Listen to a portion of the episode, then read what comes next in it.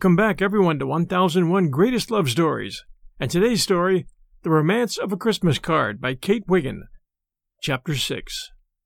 On the afternoon before Christmas of that year, the North Station in Boston was filled with hurrying throngs on the way home for the holidays. Everybody looked tired and excited, but most of them had happy faces, and men and women alike had as many bundles as they could carry. Bundles and boxes quite unlike the brown paper ones with which commuters are laden on ordinary days. These were white packages, beribboned and beflowered and behollied and bemistletoed to be gently carried and protected from crushing. The train was filled to overflowing, and many stood in the aisles until Latham Junction was reached, and the overflow alighted to change cars for Greentown and way stations. Among the crowd were two men with suitcases who hurried into the way train and, entering the smoking car from opposite ends, met in the middle of the aisle, dropped their encumbrances, stretched out a hand, and ejaculated in the same breath, Dick Larrabee, upon my word. Dave Gilman, by all that's great. Here, let's turn over a seat for our baggage and sit together. Going home, I suppose? The men had not met for some years, but each knew something of the other's circumstances and hoped that the other didn't know too much. They scanned each other's faces, Dick thinking that David looked pinched and pale, David half heartedly registering the quick impression that Dick was prosperous. Yes, David answered. I'm going home for a couple of days. It's such a confounded journey to that one horse village that a businessman can't get there but once in a generation. Awful hole, confirmed Dick. Simply awful hole. I didn't get it out of my system for years. Married? asked David. No, rather think I'm not the marrying kind, though the fact is I've had no time for love affairs. Too busy. Let's see, you have a child, haven't you? Yes, Letty has seen to all that business for me since my wife died. Wild horses couldn't have dragged the information from him that the child was twins, and Dick didn't need it anyway, for he had heard the news the morning he left Beulah. I wonder if there have been many changes in the village. Don't know. There never used to be. Mrs. Popham has been ailing for years. She couldn't die. And Deacon Todd wouldn't. Dick's old animosity still lingered faintly in his memory, though his laughing voice and the twinkle in his eyes showed plainly that no bitterness was left. How's business with you, David? Ah, uh, only so so. I've had the devil's own luck lately. I can't get anything that suits me or that pays a decent income. I formed a new connection the other day, but I can't say yet what there is in it. I'm just out of the hospital. Operation. They cut out the wrong thing first. I believe, sewed me up absent mindedly, then remembered it was the other thing, and did it over again. At any rate, that's the only way I can account for their mewing me up there for two months. Well, well, that is hard luck. I'm sorry, old boy. Things didn't begin to go my way either until within the last few months. I've always made a fair living and saved a little money, but never gained any real headway. Now I've got a first rate start and the future looks pretty favorable, and the best of all, pretty safe. No trouble at home calls you back to Beulah? I hope Letty is all right. Dick cast an anxious side glance at David, though he spoke carelessly. Oh, no, everything's serene, so far as I know. I'm a poor correspondent, especially when I've no good news to tell. And anyway, the mere sight of a pen ties my tongue. I'm just running down to surprise Letty. Dick looked at David again. He began to think he didn't like him. He used to, when they were boys. But when he brought that unaccountable wife home and foisted her and her babies on Letty, he rather turned against him. David was younger than himself, four or five years younger, but he looked as if he hadn't grown up. Surely his boyhood chum hadn't used to be so pale and thin chested, or his mouth so ladylike and pretty. A good face, though, straight and clean, with honest eyes and a likable smile. Lack of will, perhaps, or a persistent run of ill luck. Letty had always kept him stiffened up in the old days. Dick recalled one of his father's phrases to the effect that Dave Gilman would spin on a very small biscuit, and wondered if it were still true. And you, Dick? Your father's still living? You see, I haven't kept up with Beulah lately. Keeping up with Beulah? It sounds like the title of a novel, but the hero would have to be a snail, or he'd pass Beulah in the first chapter. Yes, father's hale and hearty, I believe. You come home every Christmas, I suppose? inquired David. No, as a matter of fact, this is my first visit since I left for good. That's about my case. And David hung his head a little unconsciously. That's so. Well, I was a hot headed fool when I said goodbye to Beulah, and it's taken me all this time to cool off and make up my mind to apologize to the dad. There's there's rather a queer coincidence about my visit just at this time. Speaking of coincidences, said David, I can beat yours, whatever it is. If the thought of your father brought you back, my mother drew me. This way. And he took something from his inside coat pocket. Do you see that? Dick regarded the object blankly, then with a quick gesture dived into his pocket and brought forth another of the same general character. How about this? he asked. Each had one of Reba Larrabee's Christmas cards, but David had the first unsuccessful one, and Dick the popular one with the lonely little gray house and the verse about the folks back home. The men looked at each other in astonishment, and Dick gave a low whistle. Then they bent over the cards together. It was Mother's picture that pulled me back to Beulah. I don't mind telling you, said David, his mouth twitching. Don't you see it? Oh, is that your mother? And Dick scanned the card closely. Don't you remember her portrait that always hung there after she died? Yes, of course. And Dick's tone was apologetic. You see, the face is so small I didn't notice it, but I recognize it now and remember the portrait. Then the old sitting room, exclaimed David. Look at the rag carpet and the blessed old andirons. Gracious! I've crawled round those Hessian soldiers, burned my fingers, and cracked my skull on 'em, often enough when I was a kid. When I studied the card five minutes, I bought a ticket and started for home. David's eyes were suffused and his lip trembled. I don't wonder, said Dick. I recognized the dear old room right enough, and of course I should know Letty. It didn't occur to me that it was Letty for some time, said her brother. There's just a glimpse of the face shown, and no real likeness. Perhaps not, agreed Dick. A stranger wouldn't have known it for Letty. But if it had been only that cape, I should have guessed.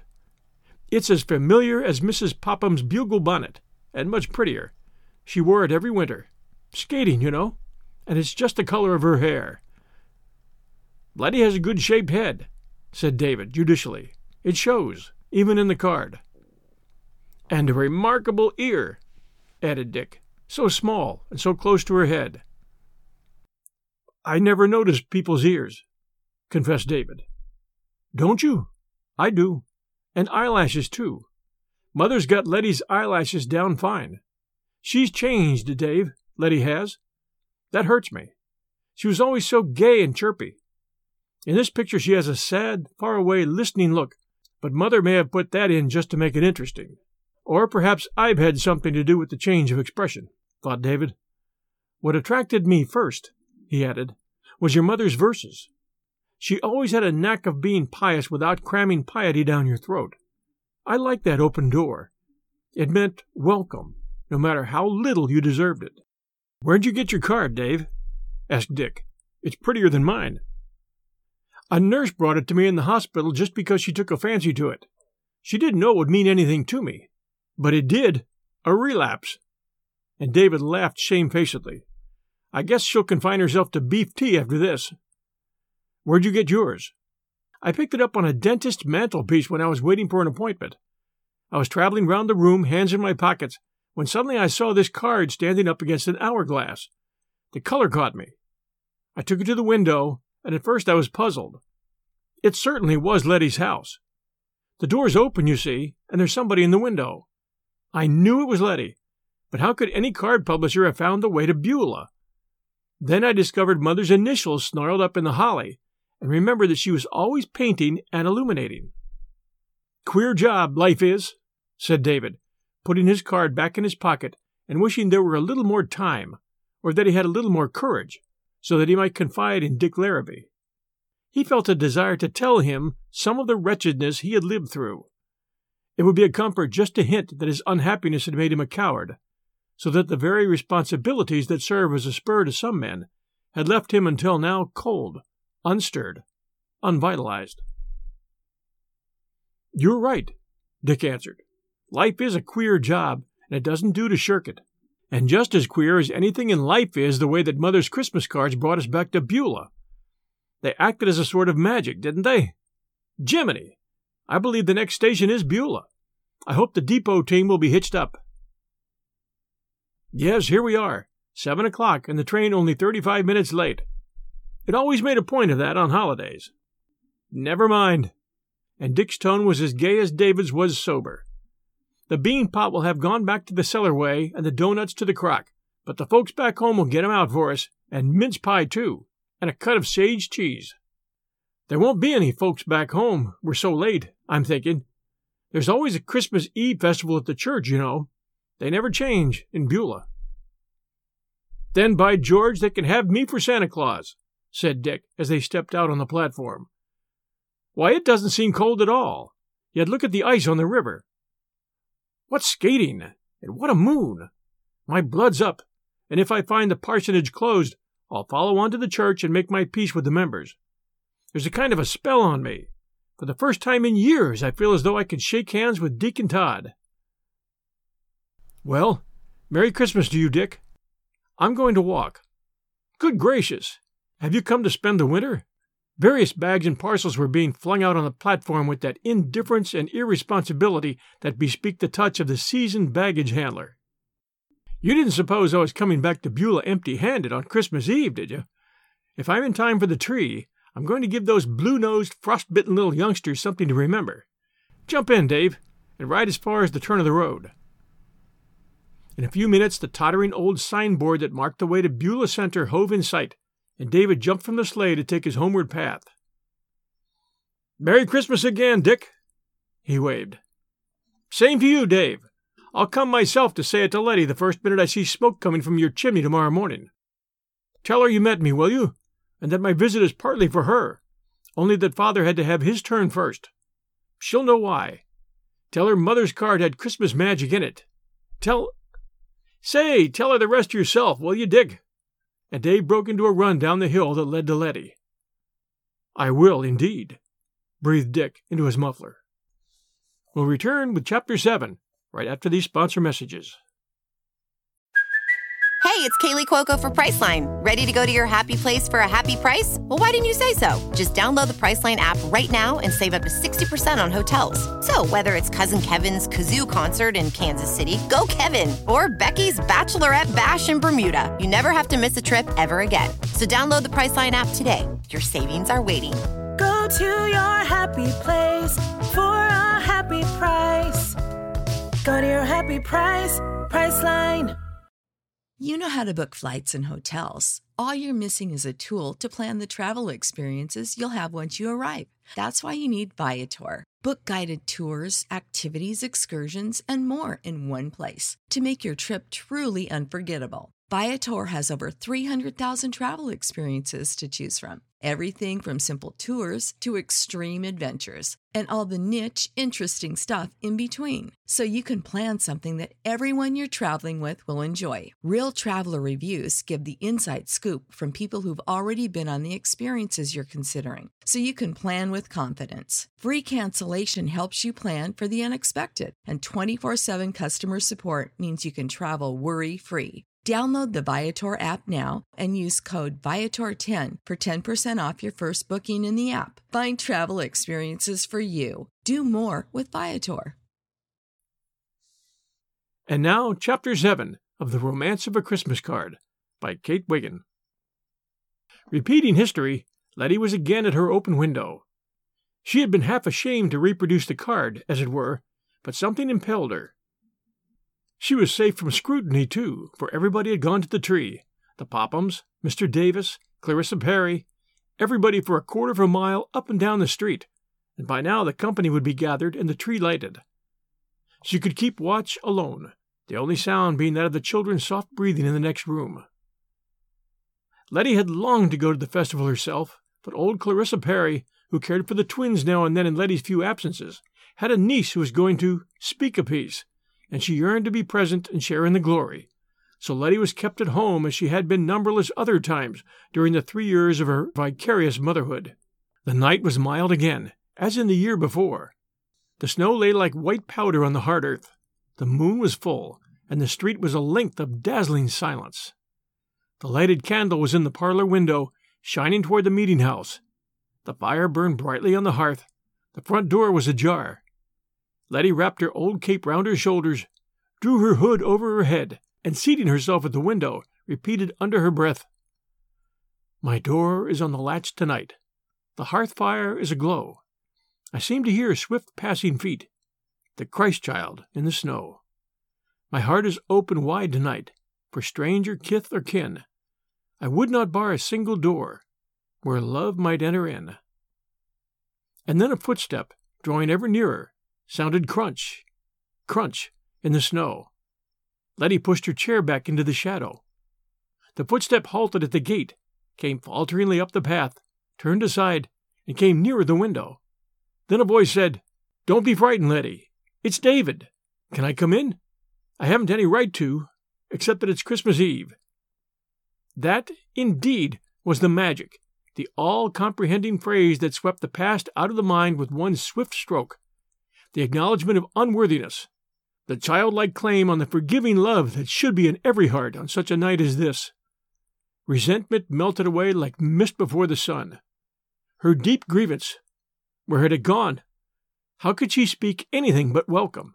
For what was the window open, the fire lighted, the door ajar, the guiding candle flame, but that love and that David might enter in? There were few words at first, nothing but close locked hands and wet cheeks pressed together. Then Letty sent David into the children's room by himself. If the twins were bewitching when awake, they were nothing short of angelic when asleep. David came out a little later, his eyes reddened with tears, his hair rumpled, his face flushed. He seemed like a man awed by an entirely new experience. He couldn't speak. He could only stammer brokenly. As God is my witness, Letty, there's been something wrong with me up to this moment. I never thought of them as my children before, and I can't believe that they can, and I can't believe that such as they can belong to me. They were never wanted, and I've never had any interest in them. I owe them to you, Letty. You've made them what they are. You and no one else. Then Letty responded. If there hadn't been something there to build on, my love and care wouldn't have counted for much. They're just like dear mother's people for good looks and brains and pretty manners. They're pure Shirley all the way through, the twinnies are. It's lucky for me that they are, said David, humbly. You see, Letty, I married Ava to keep my promise. If I was old enough to make it, I was old enough to keep it, so I thought. She never loved me, and when she found out that I didn't love her any longer, she turns against me. Our life together was awful from beginning to end, but she's in her grave, and nobody'll ever hear my side now that she can't tell hers. When I looked at those two babies the day I left you, I thought of them only as retribution, and the vision of them, ugly, wrinkled, writhing little creatures, has been in my mind ever since. Letty responded, They were compensation, not retribution, David. I ought to have told you how clever and beautiful they were, but you never asked, and my pride was up in arms. A man should stand by his own flesh and blood, even if it isn't attractive. That's what I believe. I know, I know. But I've had no feeling for three years.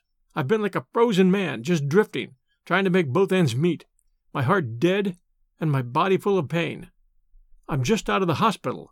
Two months. Two months in all. David, why didn't you let me know or send for me? Oh, it was way out in Missouri.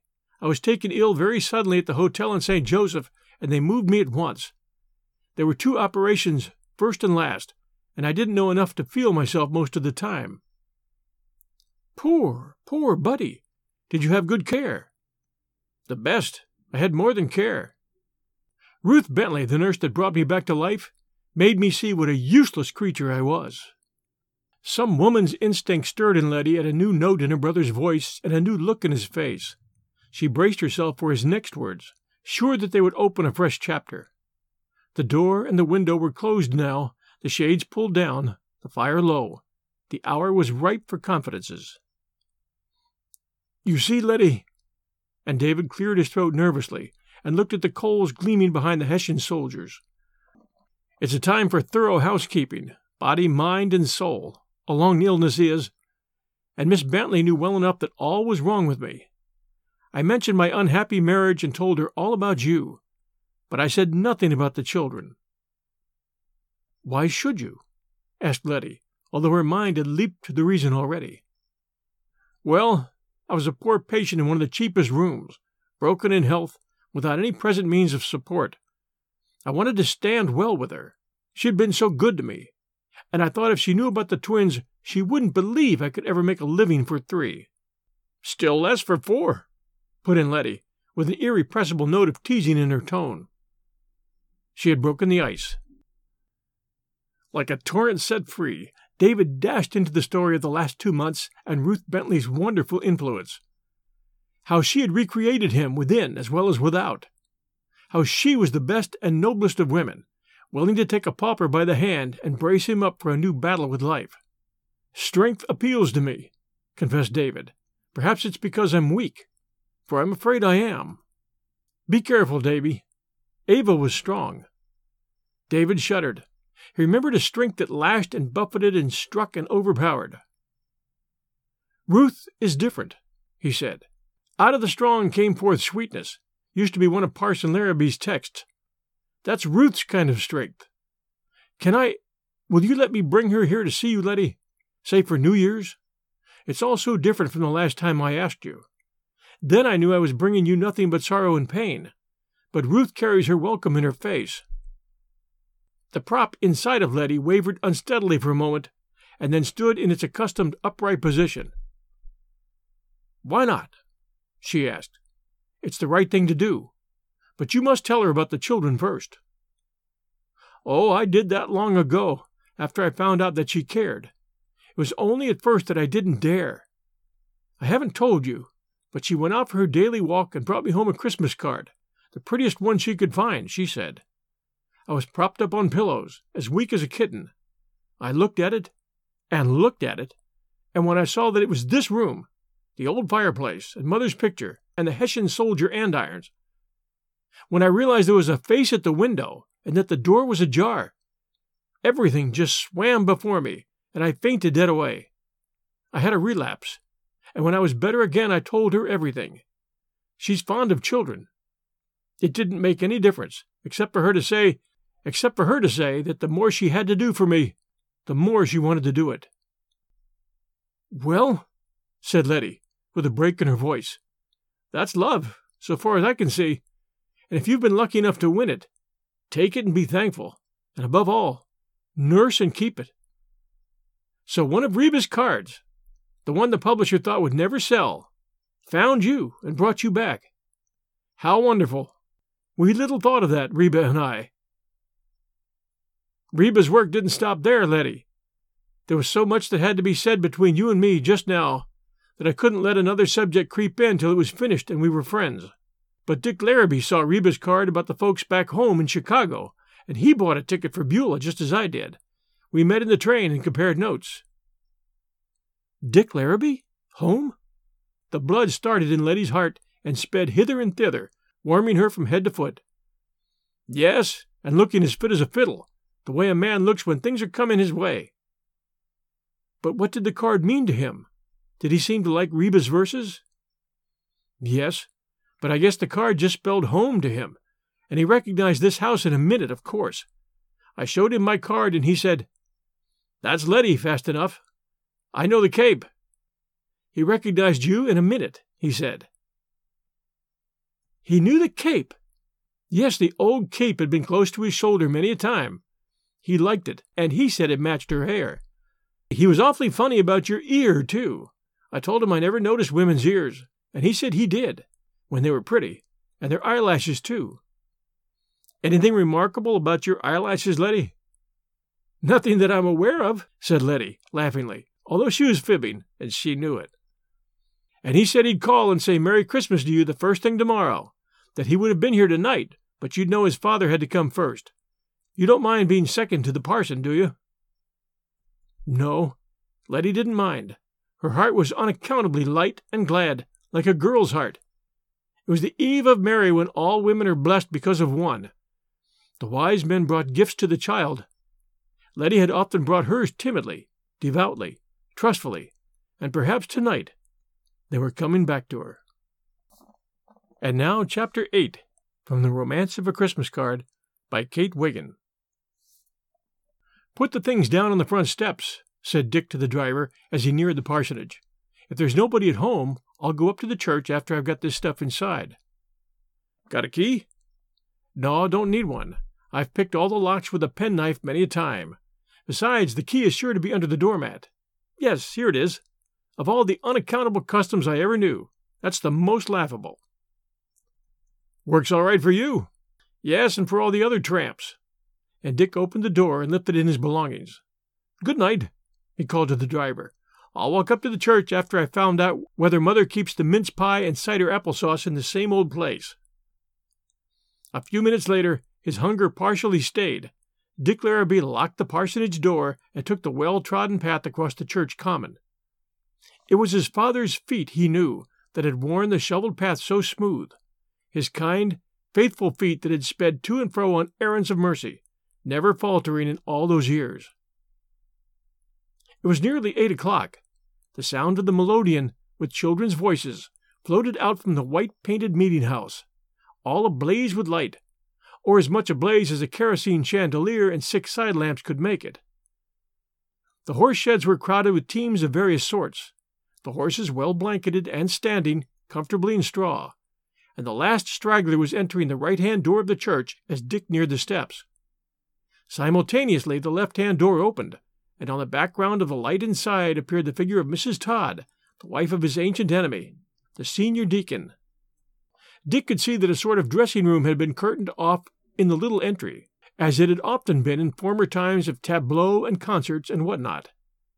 Valor, not discretion, was the better policy, and walking boldly up to the steps, Dick took off his fur cap and said, Good evening, Mrs. Todd.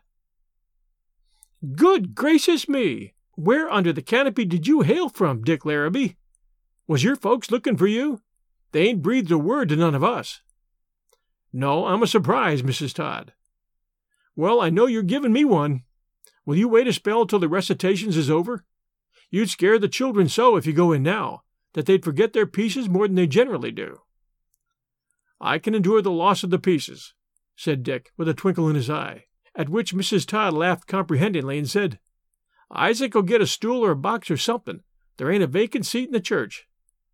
I wish we could say the same on Sundays. Isaac, Isaac, come out and see who's here, she called under her breath. He won't be long. He's tending John Tribble in the dressing room. He was the only one in the village that was willing to be Santa Claus, and he wasn't over willing. Now he's at something for supper that disagrees with him awfully, and he's all doubled up with colic. We can't have the tree till the exercises is over, but that won't be till more than fifteen minutes. So I sent Isaac home to make a mustard plaster. He's putting it on John now. John's dreadful solemn and unamusing when he's well, and I can't think how he'll act when he's all crumpled up with stomach ache, and the mustard plaster drawing like a fire. Dick threw back his head and laughed. He had forgotten just how unexpected Beulah's point of view always was. Deacon Todd now came out cautiously. I've got it on him, Mother though he's terrible unresigned to it, and I've given him a stiff dose of Jamaica ginger. We can tell him pretty soon whether he can take his part. Here's Dick Larrabee come back, Isaac, just when we thought he'd given up Beulah for good, said Mrs. Todd. The deacon stood on the top step, his gaunt, grizzled face peering above the collar of his greatcoat. Not a man to eat his words very often. Deacon Isaac Todd. Well, young man, he said, you found your way home, have you? It's about time, if you want to see your father alive. If it hadn't been for you and others like you, men who had forgotten what it was to be young, I should never have gone away, said Dick hotly. What had I done worse than a dozen others, only that I happened to be a minister's son? That's just it. You were bringing trouble on the parish, making talk that reflected on your father. Folks said if he couldn't control his own son, he wasn't fit to manage a church. You played cards, you danced, you drove a fast horse. I never did a thing I'm ashamed of but one. And Dick's voice was firm. My misdeeds were nothing but boyish nonsense. But the village never gave me credit for a single virtue. I ought to have remembered father's position, yes, but whatever I was, or whatever I did, you had no right to pray for me openly for full five minutes at a public meeting. That galled me worse than anything. Now, Isaac, interrupted Mrs. Todd, I hope you'll believe me. I've told you once a week, on an average, these last three years, that you might have chastened Dick some other way besides praying for him in meeting. The deacon smiled grimly. You both talk as if praying was one of the seven deadly sins, he said. I'm not objecting to your prayers, agreed Dick. But there were plenty of closets in your house where you might have gone and told the Lord your opinion of me. Only that wasn't good enough for you. You must needs tell the whole village. There, father, that's what I always said, agreed Mrs. Todd. Well, I ain't one that can't yield when the majority's against me, said the deacon, particularly when I'm treating John Tribble for the colic. If you stop acting so you threaten to split the church, Dick Larrabee, I'll stop praying for you. The Lord knows how I feel about it now, so I needn't keep on reminding him. Join us next week for the concluding chapters of The Romance of a Christmas Card by Kate Wiggin. Thanks for joining us today. If you enjoy our story, please do take a moment and send us a review. For 1001 Greatest Love Stories, we would appreciate that very much. We'll be back next Sunday night at 8 p.m. Eastern Time. Until then, everyone, stay safe, and we'll be back soon.